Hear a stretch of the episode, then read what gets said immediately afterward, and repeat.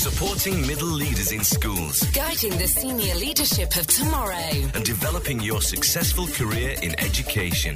This is Edgecast from NAHT Edge. This is episode three. Thanks for being with us.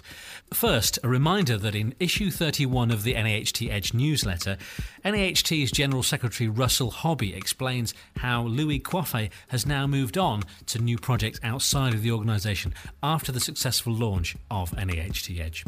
Other pieces of vital listening in this podcast information on some courses that will be of benefit to you and how you can attend them. Heather's on hand with all those details.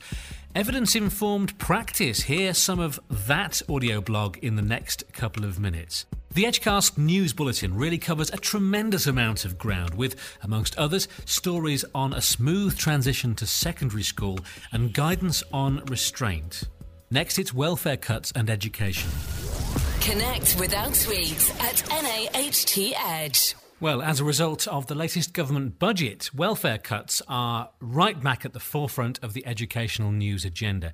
NAHT General Secretary Russell Hobby is on the line now with his view on their impact and where the answers lie. Well, the cuts that are being made through the budget and further uh, cuts that we can expect in autumn um, do have a significant impact on the income of families, uh, and that can make it harder for them to hold themselves together and to support and protect their children uh, as we would hope. Uh, and increasingly, we find schools seeing this level of disruption in the families they serve and having to operate to substitute themselves as sort of miniature welfare states, if you like, by providing food, not just the free school lunches, but breakfast, other food, clothing. They also have to step in to deliver services that were once provided by other parts of the public sector. Poverty is a proxy for other issues, and we must never forget uh, that there are many families living in very difficult circumstances who provide immense amounts of love and support for their children and value education and make sure that they, they achieve as much as they can. But low income and poverty can start to throw up other barriers where parents are having to hold down several jobs.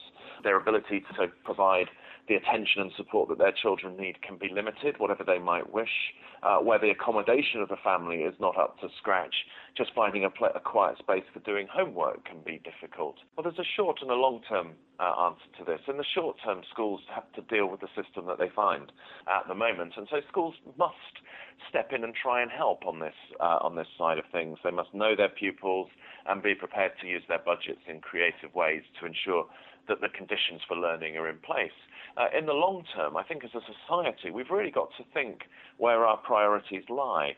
Um, and increasingly over the last few years, I've seen the weight of public spending switch itself across to the older generations. Um, and obviously, they deserve support too. But unless we continue to invest in the next generation, I think our long term health and prosperity as a nation uh, is at risk. Many heads report that it's not just those families on benefits that are struggling at the moment, but those with working parents who are on very low income, who are not receiving the kind of support that the pupil premium might give. Uh, and so I think we probably ought to look at different ways of triggering the support for families um, through schools. Russell Hobby there, picking over welfare cuts and their myriad ramifications for education.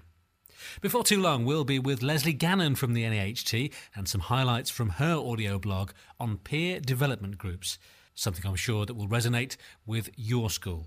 This is Edgecast, and this is the news. The news and information from NAHT Edge. In this bulletin, a smoother transition to secondary school, children and road safety concerns. Who suffers the most in the language skills gap? Conflict on restraint guidance, and foreign language learning declines in Wales.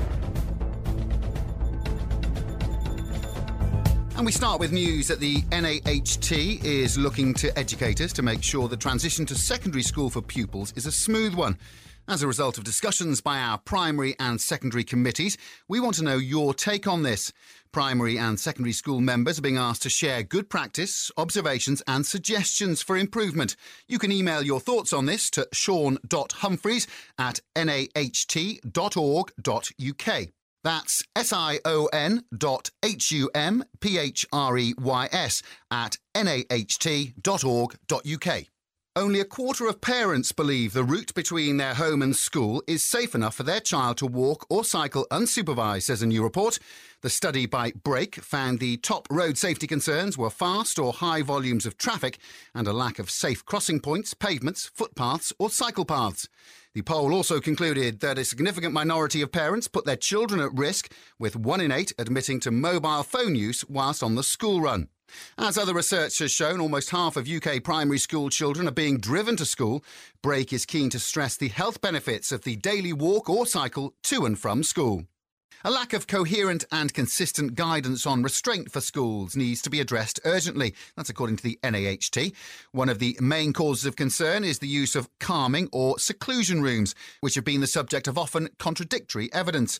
Bernard Allen is one of the country's leading experts on SEN, physical interventions and restraint, and the NAHT support Bernard's paper on this very subject. NAHT is subsequently campaigning for the issue to be looked at as a matter of priority, so school leaders are able to protect both the children in their care and school staff. Boys fare the worst when it comes to falling behind on language. Findings suggest the gender gap in these outcomes starts before children even begin school. More than 40% of boys on free school meals lacked the language skills expected at the age of five, compared with 27% of girls. Dame Julia Cleverdon, chair of Read On Get On, said, Poor children and poor boys in particular are being set up to fail because too many haven't developed the building blocks of learning before they arrive at the school gate for the first time. Finally, modern foreign languages are being increasingly marginalised within the Welsh curriculum, says a new report.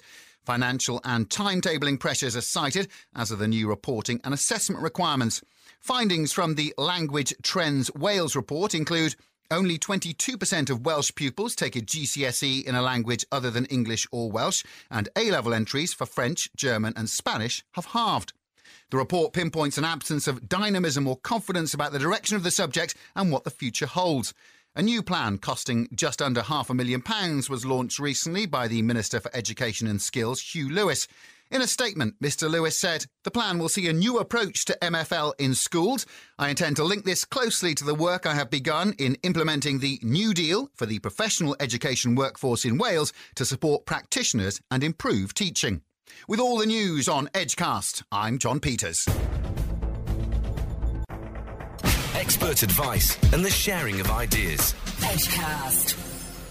If you're looking for some inspiration and practical tips, NAHT's Education Conference is back this autumn.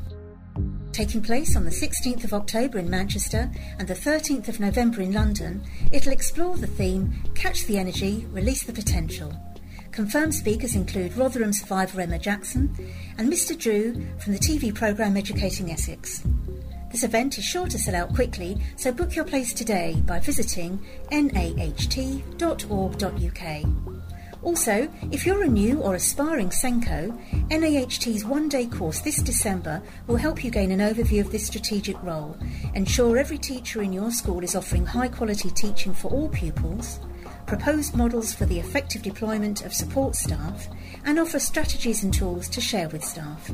Get the edge by booking onto the new SENCO as a strategic leader course by visiting naht.org.uk. And finally, we have some dates for your diary. NAHT's SEND conference will be taking place from the 10th to the 11th of March 2016 at a venue to be confirmed. And for NAHT Edge members, you can attend these events at a special discounted rate. Each month, the NAHT Edge blogs aim to bring you a new post on evidence informed practice. To get this started, the NAHT's Lesley Gannon has written and audio blogged about peer development groups. These small groups of volunteers get together regularly to discuss educational research, share good practice, and try out new ideas on long standing problems. Firstly, Lesley illustrates how those new to the profession usually pick up pointers. New teachers, for example, will quickly learn the unwritten cultural rules of a school who's always ready to help, who will always find a reason to say no, and so on. More significantly, they'll swiftly learn what constitutes professional competence within the context of the school they're in. So, what are these communities about? Back to Lesley. Well, what's critical about communities of practice in our schools, as in any organisation, is they can be positive or and they need regular shots of energy and new ideas to remain vital and constructive.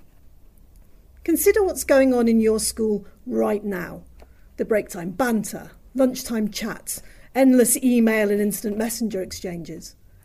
Think about all the time and energy members of the school community are expending on informally sharing information, experience, and perspectives about what's going on all around them. Just some of Lesley's audio blog there on peer development groups. And we know there's lots of these groups in existence already and would very much like to share your learning and experience.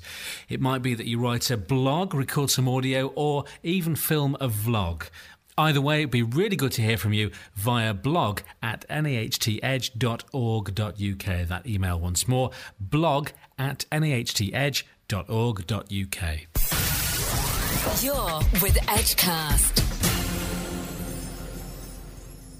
Well, as another Edgecast almost comes to an end, this episode has covered peer development groups, the impact of welfare cuts on education, and brought you details of our conferences that I'm sure would be great to attend.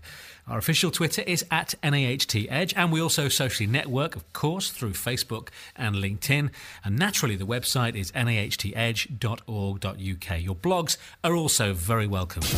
Next time on Edgecast.